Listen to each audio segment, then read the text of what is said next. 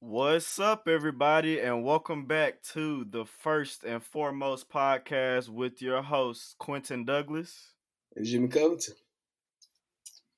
We'd like to welcome you guys to episode four of this podcast. Jimmy, how you doing, bro? Bro, I'm doing pretty good, man. Uh, first week of got the first week of online classes in the books. You know, I done everything I needed to do. Uh, how you doing, man?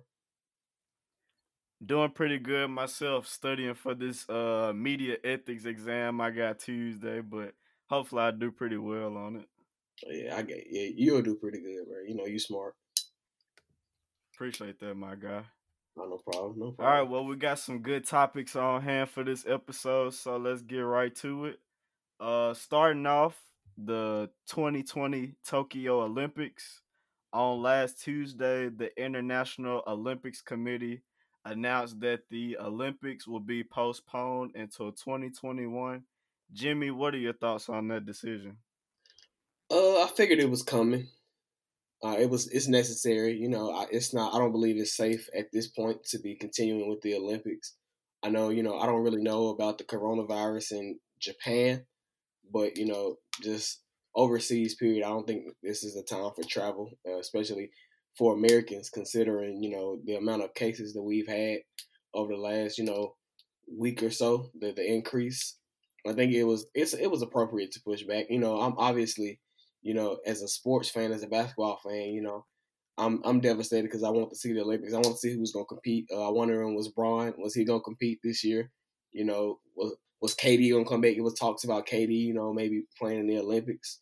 You know, so you know, guys like Steph Curry. You know, I wanted to see those guys. You know, play for our country. So you know, it's, it's like I said, it's devastating as a sports fan. But you know, it, they took the appropriate action.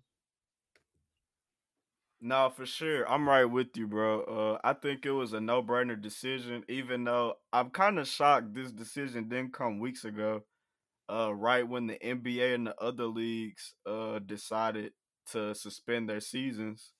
Uh, but I think it was crazy that they waited so long because, I mean, there were still athletes out there training and working out, thinking that the Olympics were possibly still going to happen. And just thinking like that they could have in that extra time possibly been exposed to the virus. And I think that as we're looking at it from the Olympic Committee standpoint, uh, their number one priority had to be public health. And looking at countries like Spain, Italy, and France that have already taken efforts uh, to shut down their countries, I'm really surprised that America still hasn't. And I'm I'm eager to see how this is gonna turn out. But I'm really hoping that this gets contained soon and that the Olympics are still able to happen next summer.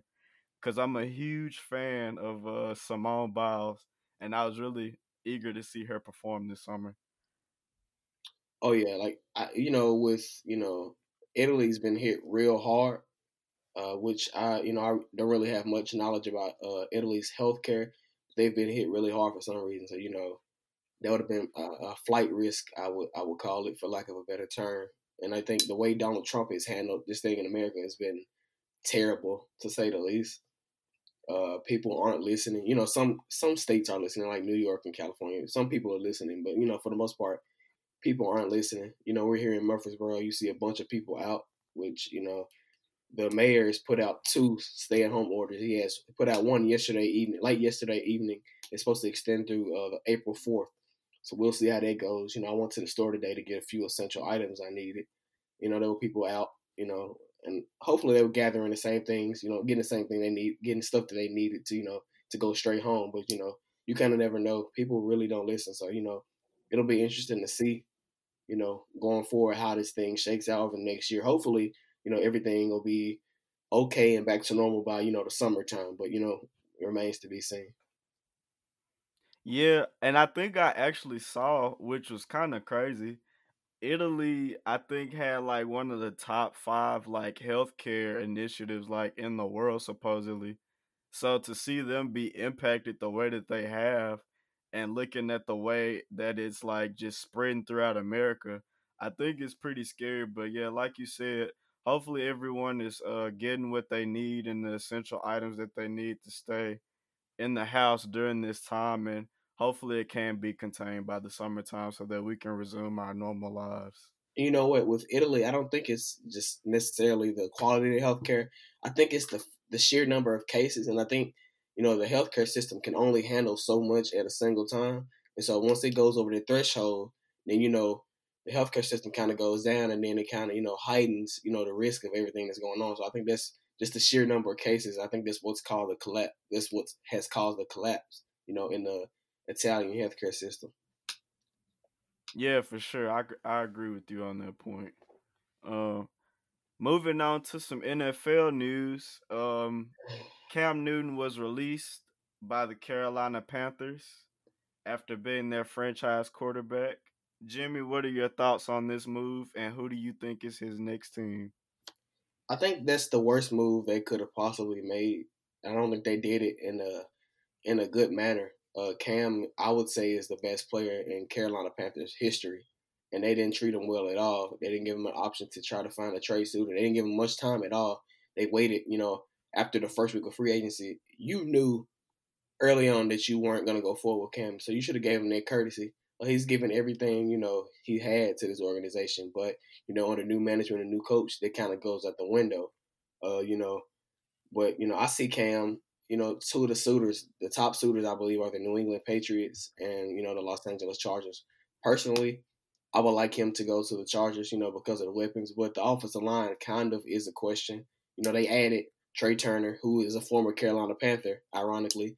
They have Mike Pouncey at center. They uh, signed Brian Bulaga at right tackle, so they still need a left tackle, and they have the number seven pick. So you know, if you get Cam, you can use the number seven pick on a left tackle. There's some some guys at the top of the draft that are, that are worthy of that that draft number. So I would look, like to see him go to you know to the Chargers. And it's crazy, you know, in 2018, you know, the year first year he had Norv Turner as his coordinator in the traditional offense. You know, pre the pre shoulder injury, Cam completed 67% of his passes, had a six and two record with a touchdown interception ratio of 13 to four, and he had 344 rush yards. In my opinion, he was looking better than he did the MVP year. And then you know that Week Ten game against uh, the Pittsburgh Steelers, he got hit in the shoulder, and I think that's where everything fell apart. You know, post shoulder injury, you know, his completion percentage dropped down to sixty four point nine, almost sixty five. But he had an 0 8 record and a 9 to 10 touchdown interception ratio and only 144 rush yards, you know. And also, it's notable to mention, you know, in a third preseason game uh, in 2019 against the New England Patriots, he suffered a Lisfranc injury in his foot. You know, he played the first two games and he just wasn't himself. You know, I think over this over this past season, you know, people have forgotten about Cam. People forgot that he did hurt his shoulder, you know, a year and a half ago, and a Lisfranc injury to his foot. You know, as a quarterback, your feet are important. You know, whether you're a runner or not, you know, you have to be able to maneuver in the pocket. So, you know, I think injuries has hurt Cam a lot over these last few seasons. I think he can still get back to the form that he was. You know, I don't think a lot of people had faith in him, but I still do. You know, Cam has always been one of my favorite quarterbacks. You know, it, even when he was at Florida. So I think, you know, the work he's been putting in, you can see it on social media. The work he's been putting in, I think is going to come to fruition, you know, whatever team he decides to play for this year.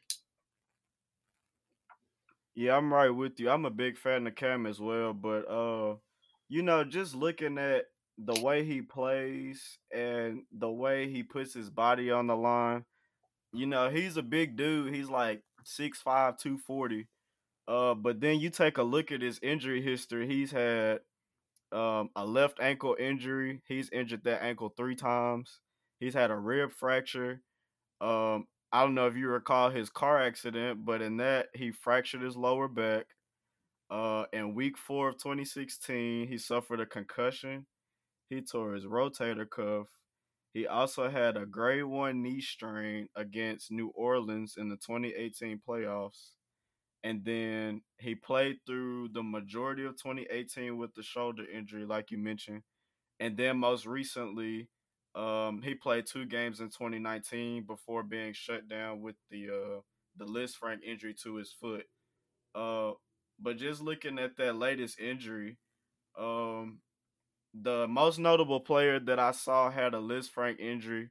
Le'Veon Bell had one back in 2013 uh, but he avoided surgery, so his wasn't as severe. But when he came back, he was a Pro Bowl and also first team All Pro. So I'm hoping that Cam can come back and regain his MVP form.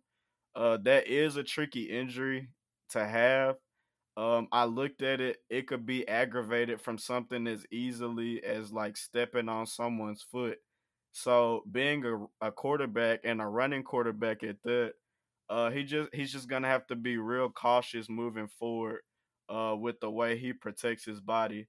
And I think where the NFL kind of failed him, which they've changed since, you know, Cam used to take a beating. I mean, he took eight sacks in that Super Bowl against the Broncos, uh, if you recall that.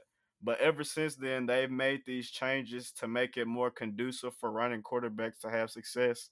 I mean, look at Lamar Jackson. I mean, sorry, Lamar Jackson. Um, but looking at his best year, uh, like you said, it was under Norv Turner, which, which is why I think that the New New England Patriots would be his ideal landing spot considering that they have someone established like Josh McDaniels running the offense. Uh, and just looking at it from both sides, clearly they need a replacement for Brady. And if they can't sign, if they can't trade for Deshaun Watson, I think the next next best alternative would be signing Cam Newton. And I think he fit good in that offense considering his injury history because in their system it's predicated off of quick strike throws and running multiple concepts in the same look. And I think giving Cam the reins of that offense and his hunger and you know his mentality to come back and you know wreak havoc on the NFL, I think that works out for both sides. And I know last year Tom Brady really didn't have any weapons to throw to, but the Patriots do have the necessary draft capital if they choose to go through the draft and get some help they have uh, the number 23 pick, and they also have uh, three third round picks as well as a plethora of late round picks. Um, and looking at this draft class and how deep it is, I think it'll be wise if they address that position through that draft. As well as you still have Belichick, who year in and year out is always going to have a playoff level defense. So looking at it from that perspective and taking all that into account, I do believe, along with you, that the uh, or I believe that the New England Patriots are his best landing spot. I think with the Patriots, you know, the Josh McDaniel thing is intriguing. Of course, you know he's proven to be a, a great offensive coordinator.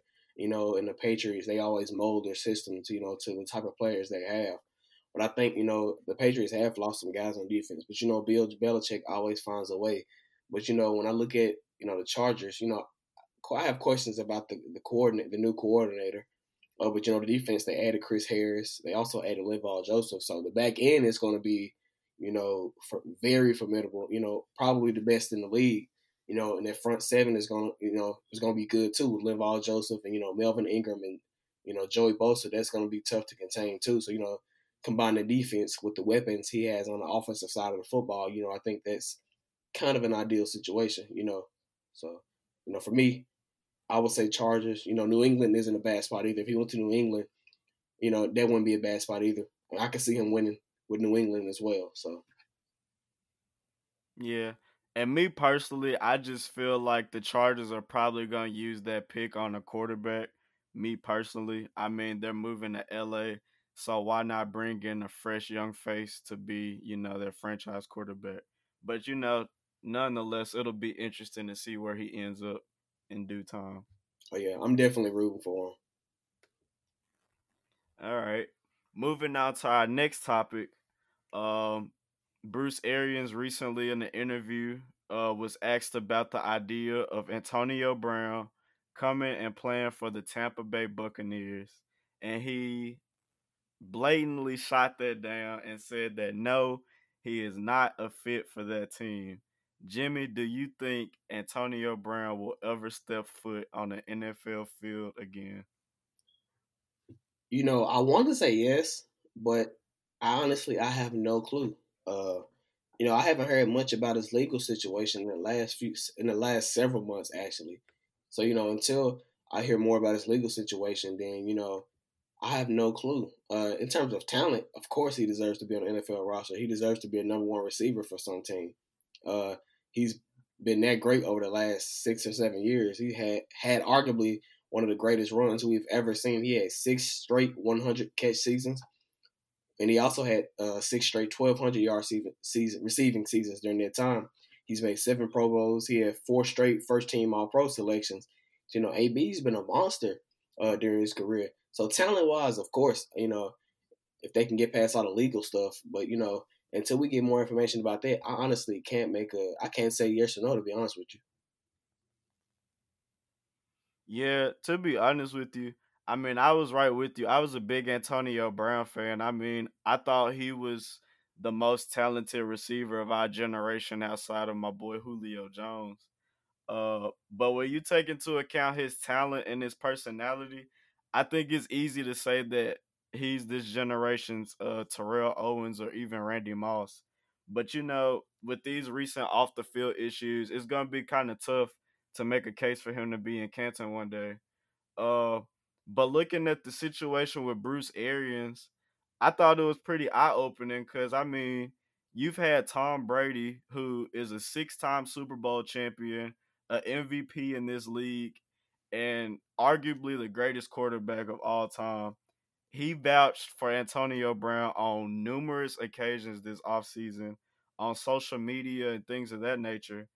Uh, so when you have someone of that caliber who's vouching for you and you still can't make the team, I think that shows right there that you're pretty much, you know, done with. And looking at Antonio Brown's history, every stop he's been to, starting with Pittsburgh, you know, he threw Ben and Juju under the bus. Uh, looking at Oakland, he had the helmet controversy. He called out Mike Mayock, and then he unknowingly taped a phone call with Jon Gruden. And then also looking at his situation with his agent, I mean, Drew Rosenhaus is one of the best agents in the business. And when you get dropped by him and you tell him, and, and he says that he had no choice, at this point, like, who can trust you? And I think just taking that into account, like, no contender is to want to sign a locker room cancer like that. When you look at contenders, you know, they want to minimize any off the field distractions that could possibly take place. And Antonio Brown, unless he can just make a drastic change, similar to maybe like what we saw with Michael Vick in his second running in the NFL, unless he undergoes a change like that, I don't see him ever making stepping foot back on the NFL field, and I think that's pretty unfortunate.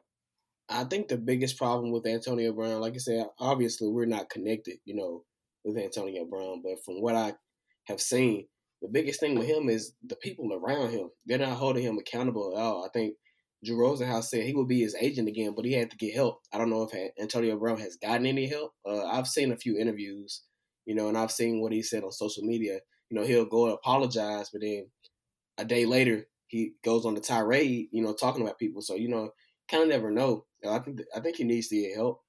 I think when he gets some help, you know, things will become more clear, and I think you know he can maybe work his way back into the lead.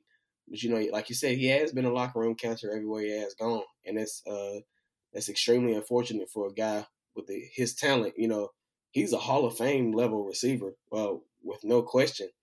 But you know, the off the field stuff, you know, they made T.O. wait, uh, which is completely ridiculous considering how great T.O. was. You know, I think they, I think they made Cris Carter wait. You know, his off the field stuff. You know, early in his career. So you know, like they, they don't really in the Hall of Fame, they don't really like guys who stir up controversy off the field.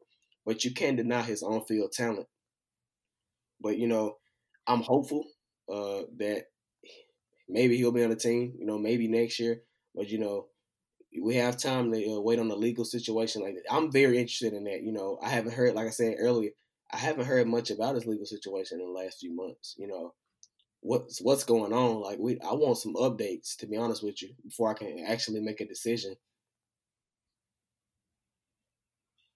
Yeah, I'm right with you, bro. And the thing is, too, it when he is picked up by a team, he does still have to go through Roger Goodell in the league, and I'm pretty sure they're gonna be there's gonna be some pretty stiff punishments. Cause I mean, on top of all the NFL related stuff, he also has the sexual assault and the uh the misconduct allegations against him. Uh, so I think it's gonna be a pretty pretty steep hill to climb from here. Uh, but it'll be interesting to see whether or not he does actually end up on the NFL roster this season. Moving on to our next point of discussion, uh, Dak Prescott and the Cowboys have been in contract negotiations for almost a year now. Uh, Jimmy, what's what's your thought on that? You know, I think it's encouraging that you know I read a report that they're having renewed conversations about a contract extension. I think that's important. You know, a lot of times when you see the franchise tag, it's, it's never really a good thing. If you think about Kirk Cousins and you know the Washington Redskins, he got franchise tag three straight seasons. I don't think Dak Prescott will stick around for that long. Uh, but you know, it's encouraging. You know, I think they, I hopefully they can get a, a contract done. You know, pretty pretty soon. You know, to avoid you know distraction coming into this upcoming season. Hopefully, there is an upcoming season. You know, the way with the way coronavirus is going, you know, you never really know. But you know, I think you know Dak was looking for like a shorter term deal, maybe like three year deal with like a hundred some million guaranteed. You know, I don't know if mm-hmm. the Dallas Cowboys, you know, willing to succeed that. Like they wanted more of a four year contract. So you know, I'm, I'm optimistic. I believe a deal will get done. Uh, I'm interested to know what the number is going to be. I, I want to know what you know Dak is commanding because you know nothing has really came out from his camp. You know, I was thinking he was command he's commanding around forty. That's what I believe he's commanding, but you know, you never really know. I think. Yeah, I believe it is forty. I think you know, I, I think the Cowboys offered him thirty three. I think they'll definitely have to come up on their numbers. I would say to about thirty six, maybe thirty seven. You know, hopefully, you know, at that number, Dak is willing to you know, you know, to to agree with thirty six or thirty seven. I think his forty is a little bit too much for Dak. You know, he's a good quarterback, but he's not an elite quarterback. You pay elite quarterbacks forty million dollars, and it's not even an elite quarterback that's getting paid that much right now. You know, Pat Mahomes is coming down the pipeline. You know, he'll definitely get as much as he wants with the amount of talent he has, you know. But you know, hopefully they can get a deal done pretty soon. As a Cowboys fan, man, I'm, I'm hoping because you know I like that. You know, I think he's the, the quarterback for this franchise. He's the he steadies the ship. He's the anchor that steadies the ship. So. First off, thank you for admitting that you're still a Cowboys fan.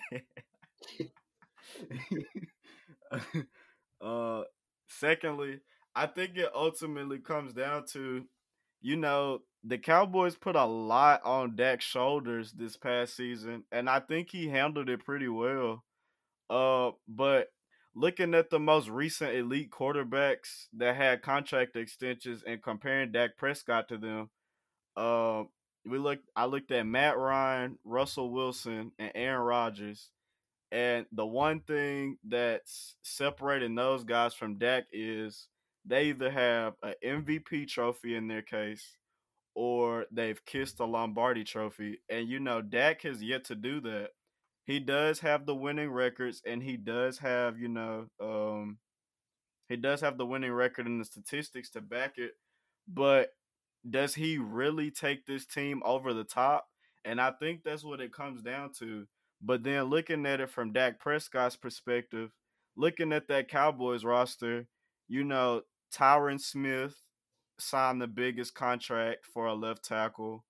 Uh, Travis Frederick, before he retired, he was the highest paid center. Zach Martin was the highest paid guard. Amari Cooper just got a bag. Jaylon Smith got a bag. And I'm just looking at it like this dude, Dak Prescott, is supposedly the leader of this team and is supposed to be like a son almost to to Jerry Jones, you know, taking Tony Romo's place. And I'm like, how is this the one dude that you're like hesitant to pay? And I think it it ultimately does come down to the number. And I think like you said, he was asking for 40 million, which is Aaron Rodgers type money. He's definitely not on that level yet, but looking at what he's done to that team and the leadership that he brings to the locker room, I think he's more than deserving of getting that type of contract. You know, when it comes to Dak, he has all, you know, the intangibles, you know, leadership, you know, stability. He's going to always say the right things. But I think, you know, it's more to the quarterback position than just intangibles, especially in this day and age. Like, you got to be able to ball the way, you know, like I say, like you said, he has the statistics, but they were a lot of empty statistics when the Cowboys were down a lot of points. I watched, I would say, 14 games, and like I said, a lot of those yards came when they were down 14 uh, points, 21 points. So, you know, I think those statistics were overblown. I think Dak is a 38, 3,900 yard passing guy with like 25, 26 touchdowns. Uh, and I don't think that kind of guy com- uh, commands $40 million a year, you know. But, you know, like I said, he's the right guy for this team, but I just don't agree with paying him $40 million. But that's just me. Yeah, I don't agree either. But like I said, when you take into account the guys that have gotten paid on that team and looking at what he's brought to that team himself, I think you have no choice but to pay him because you've already set the standard that these guys that Hello. perform up to par, Hello. you're gonna give them big paydays, and Dak has done that, and I think he definitely deserves his money. Moving on to our next topic in basketball, uh, it was a topic of discussion. There's a start, bench, or cut, and the three players for this one are Russell Westbrook, Kyrie Irving, and Derrick Rose. So, Jimmy, who would you decide to start, bench, and cut? Obviously, I had to start Russ. I think Russ has been the best point guard in the league for the last several years. You know, I had to put Kyrie on the bench, you know, because of his scoring, his explosiveness. And I had to cut D Rose. I know that's going to upset a lot of people who are D Rose fans, but listen, man, that was the easiest decision. I, that was the easiest decision out of all of them. You know, you know, I like D Rose. You know, he had a, a great, you know, early start of his career. You know, injuries, you know, robbed this man. You know, if injuries has robbed one player more than I've ever seen in sports, it's been D Rose. You know, he had the MVP year, what year two, and uh, year year three he was averaging like twenty one and seven again. You know, he was an all star again, but you know, in, injuries like robbed that man of you know what he could have been. We might be having a different discussion in terms, you know, the best point guard in the league right now. I'm pretty sure we would be having a different discussion. But for me, you know, if you look at Russ's, you know, career numbers now, he's averaging 23 points, seven boards, and eight assists a game. He's a nine-time All-Star and an eight-time All-NBA performer. He's a two-time scoring champ and a two-time assist champ, and he also has an MVP under his belt. And he's been to the NBA Finals, so you know, and he performed well. And you know, in their finals, uh, if my memory serves me correctly, uh, so for me, Russ was a no-brainer. You know, when it comes to Kyrie, Kyrie is you know is a showman all on his own. He's a bona fide bucket getter, and he also shoots the ball pretty well. He shoots about forty-seven percent from the field, about thirty-nine percent from three, and almost eighty-eight percent from the free throw line. You know, so those type of guys, you know, you need guys that is gonna bring instant offense off the bench, and that's why I chose to go with uh, Kyrie. You know, over D Rose. He's a more efficient shooter. I think he's a, a better scorer overall, and I think they bring about the same level of playmaking and defense because we both know Kyrie can lock in when he needs to, and I'm pretty sure D Rose could do the same thing. So you know, I just decided ultimately I decided to go with Kyrie over D Rose in terms of the bench spot. All right, so yeah, I did agree with you. All starting Westbrook. I mean, you can't deny his resume. He's an MVP, nine-time All Star, two-time MVP of the All Star game, eight-time All NBA, and he's led the league twice in both scoring and assists. And in my opinion, Russ is easily a top forty or fifty player of all time. Uh, but I think Russ would definitely get a lot more love if he wasn't playing in the same conference as um Curry and Harden. But uh Russ to me is the most athletic and explosive point guard that we've ever seen in the NBA. And one thing you never question about Russ is his effort, and he always is gonna give you hundred and ten percent on the court. And anytime there's a guy like that, he can definitely start on my team any day. Now, this is where I veered off away from you. I actually got D Rose on my bench. We all know he was the youngest MVP in NBA history. Should have gone three time All Star. Yeah, anyway. Three time All Star, made the All NBA team, and he got a Rookie of the Year trophy. You know, unfortunately, his career has not been the same since that 2012 ACL tear.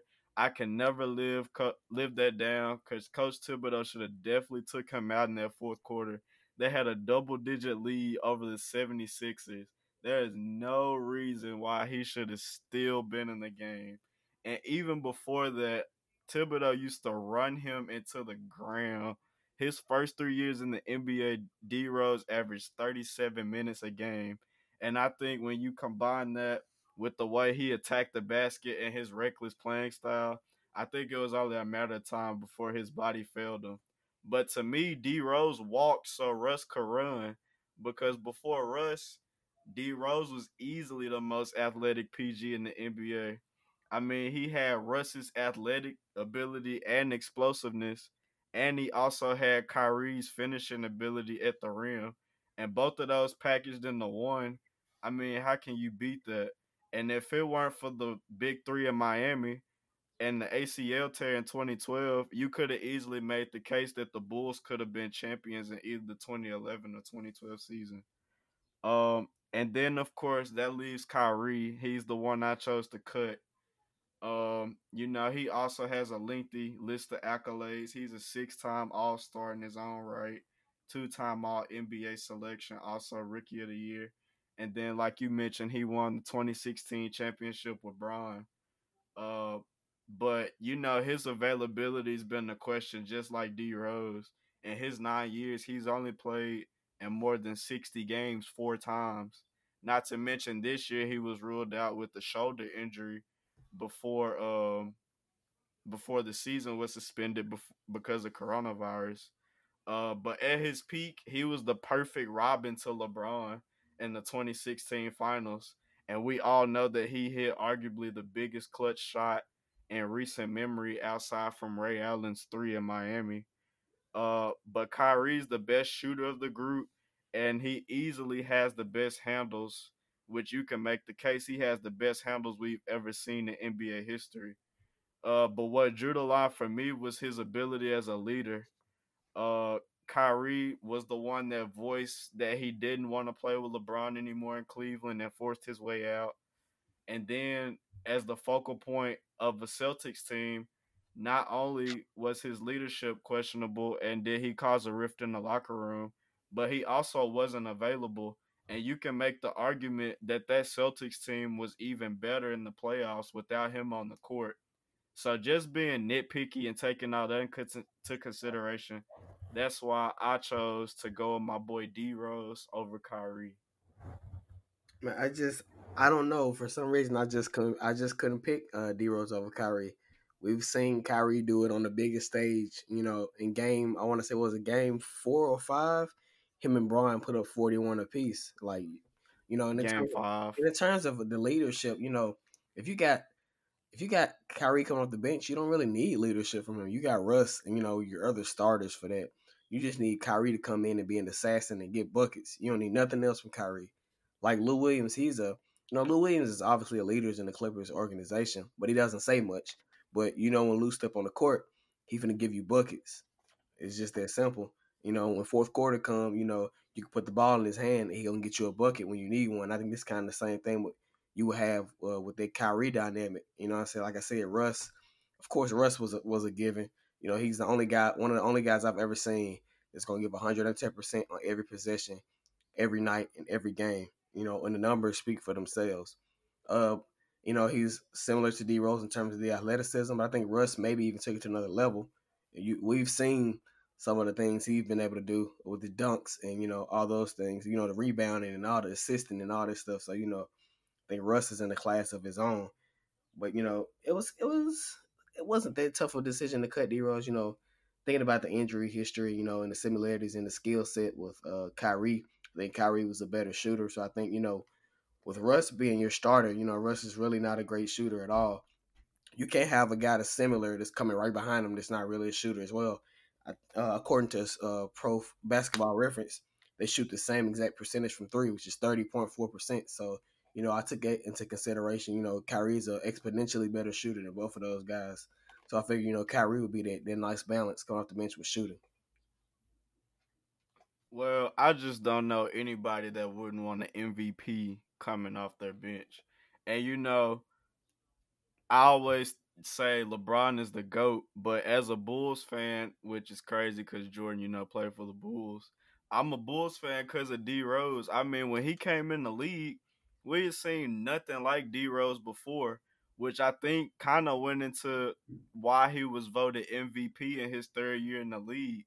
And the way he elevated that Bulls franchise to championship level contention, I mean, Kyrie has yet to do that. So until then, I'm just gonna keep giving D Rose the edge. But that's just me. I mean, but D Rose didn't do it on his own though. You know, he had Ronnie Brewer, he had Luol Deng, he had Joakim Noah, he had uh, Kirk Hinrich and Carlos Boozer. So he had a solid team in the Eastern Conference. Uh, you know, Boston had a good team too. You know, a couple years ago with Kyrie, but I don't think uh, you know J- there was a young Jayson Tatum and uh, you know a young Jaylen Brown, not the not the Jaylen Brown and Jayson Tatum we see today. If we had the guys we see today with you know Kyrie Irving, I think we may be having a different conversation.